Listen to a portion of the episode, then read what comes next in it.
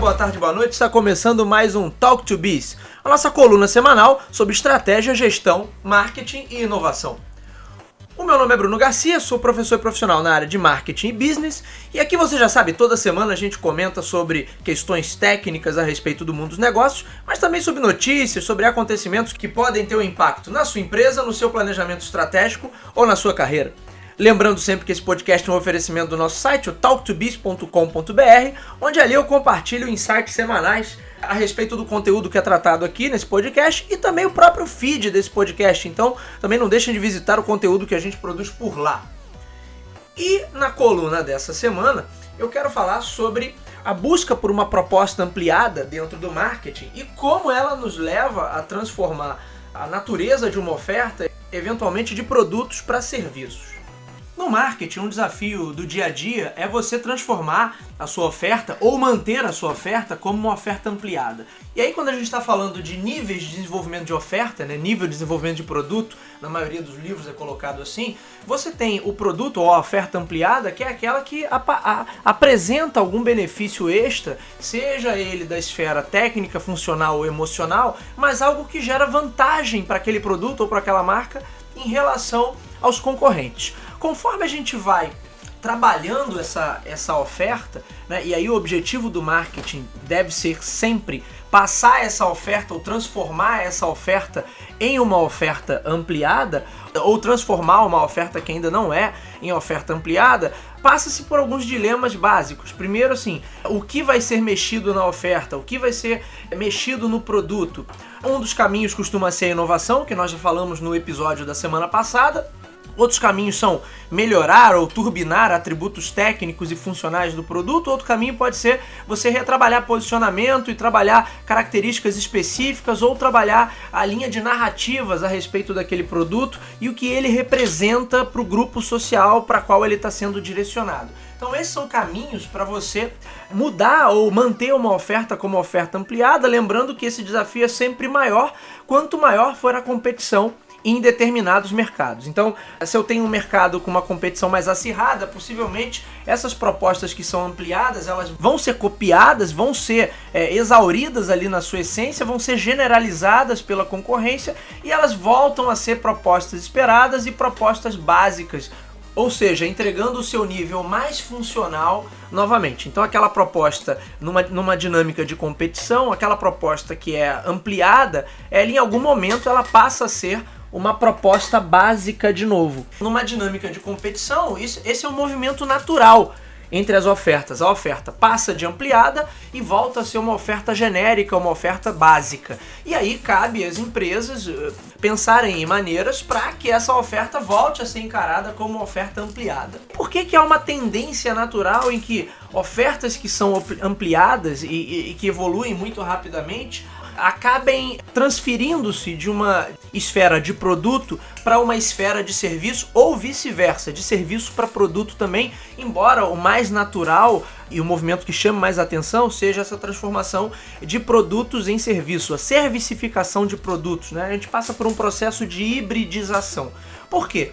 Em algum momento dessa competição, a disputa entre as empresas vai se tornando tão acirrada que nos quesitos técnicos e funcionais as ofertas começam a se tornar muito semelhantes, muito parecidas. É o efeito que a gente chama de paridade em marketing.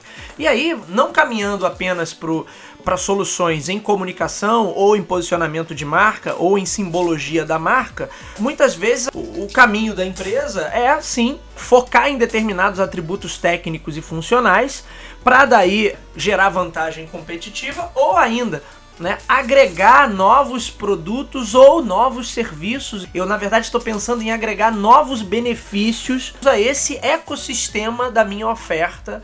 E aí eu posso estar pensando em benefícios de diversas naturezas. Esse é um ponto que normalmente nos leva a servicificar uma oferta. Ou seja, eu vou transformando essa oferta lentamente de uma oferta que na essência seria de uma oferta de produto para uma oferta de serviços. Da mesma forma, tudo que está na dinâmica do B2C hoje, de empresas que produzem para o consumidor final, acaba também indo no sentido de gerar serviços ou transformar suas ofertas, trazer elementos da esfera de serviços para para a área de produtos, no sentido em que as marcas estão muito preocupadas em quê? Em gerar experiência criar novos vínculos emocionais com seus consumidores. A marca chega a um ponto ali que ela já é, exauriu o que ela tinha é, de benefícios técnicos e funcionais, e aí possivelmente, se há mercado e se a economia vai bem, ou seja, há, possibilidade para isso, a galera caminha numa, num sentido de gerar experiência e de gerar propostas mais de vínculo emocional e experiencial. A gente sai de uma proposta de valor ancorada em benefícios técnicos e funcionais que é a, o mercado tradicional, por assim dizer, para uma esfera mais emocional, ligada a também entrega, porque não é uma esfera emocional como sempre foi trabalhada unicamente nos esforços de posicionamento de marca e de comunicação.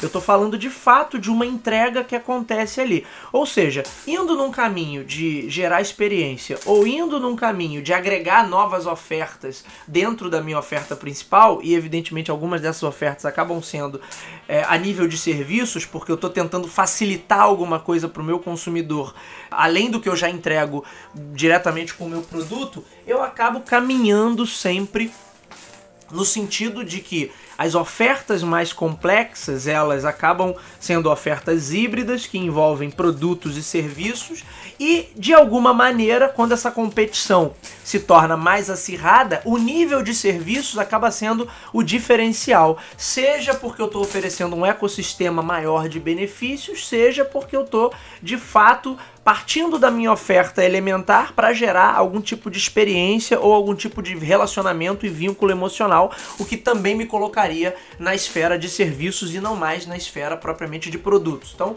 eh, se a gente olhar lá do início, né, de uma oferta mais básica que eu posso ter, que seriam commodities ou que seriam ofertas comoditizadas, embora não sejam commodities no sentido estrito do termo, mas eu tenho uma oferta que é comoditizada quando ela já está extremamente generalizada e vulgarizada em uma determinada economia, um determinado mercado. Conforme eu vou avançando de níveis nessa oferta, eu vou possivelmente agregando mais benefícios e, em algum momento, agregando também serviços, ou seja, facilidades para o meu consumidor e por outro lado eu vou tentando trabalhar e gerar com ele novos vínculos de relacionamento e novos vínculos de experiência. E aí nesse caso também eu estou caminhando para serviços. Bruno, é possível também o caminho inverso, não é? De serviços eu caminhar para uma hibridização e agregar produtos a ele. É possível também, e algumas marcas eventualmente podem fazer isso. Então eu tenho um serviço, porém parte da minha entrega, ou eu enriqueço mais a minha entrega quando eu agrego algum produto a elas. Então, num exemplo bem básico, num serviço de educação, que são todas as escolas, cursos, eu poderia entregar uma, um kit de livros, ou um, um kit de material físico, ou um DVD com, com conteúdo das aulas gravado, ou seja, eu além do serviço, eu agrego algum tipo de produto ali, embora não seja o mais comum a ser explorado, porque normalmente quando eu busco agregar valor algo que eu já tenho, eu tento gerar mais benefícios e facilidades. E essas facilidades, o mais comum é que elas venham na forma de serviços do que na forma de produtos.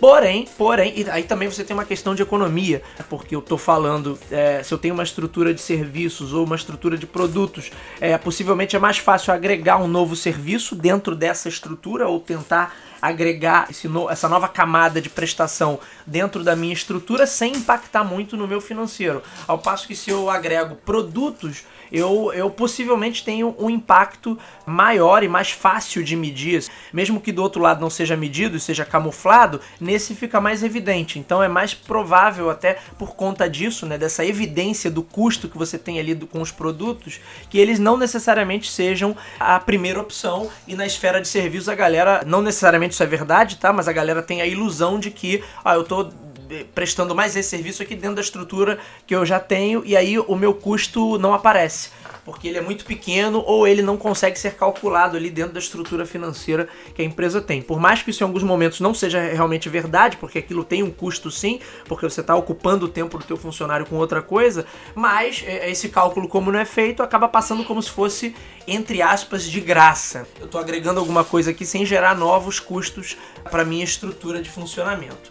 Mas isso nos leva à confirmação de que, de fato, as propostas de valor mais complexas, elas acabam caminhando também mais para uma natureza de serviço, mesmo que originalmente o que o camarada venda seja produto. Então, várias empresas de produto tornam seus produtos mais valiosos pelo nível de serviço que está ali e pelo nível de experiência que está acoplado àquele produto. Sem falar em todo o, o essa, toda a dinâmica da competição que de fato acaba forçando os camaradas a pensarem nas suas propostas, nas suas ofertas, também a um nível mais ampliado e a um nível que de alguma forma vai envolver algum tipo de prestação de serviço. Sempre que essa oferta caminha para uma diferenciação mais subjetiva, em alguns casos não tem outro, outra solução, porque a nível, de, a nível técnico e funcional a coisa já está muito equilibrada, você, a nível subjetivo, acaba caminhando para quê? Para algum tipo de prestação de serviço. Mesmo que seja apenas para gerar aquela experiência, aquela sensação positiva, aquele senso de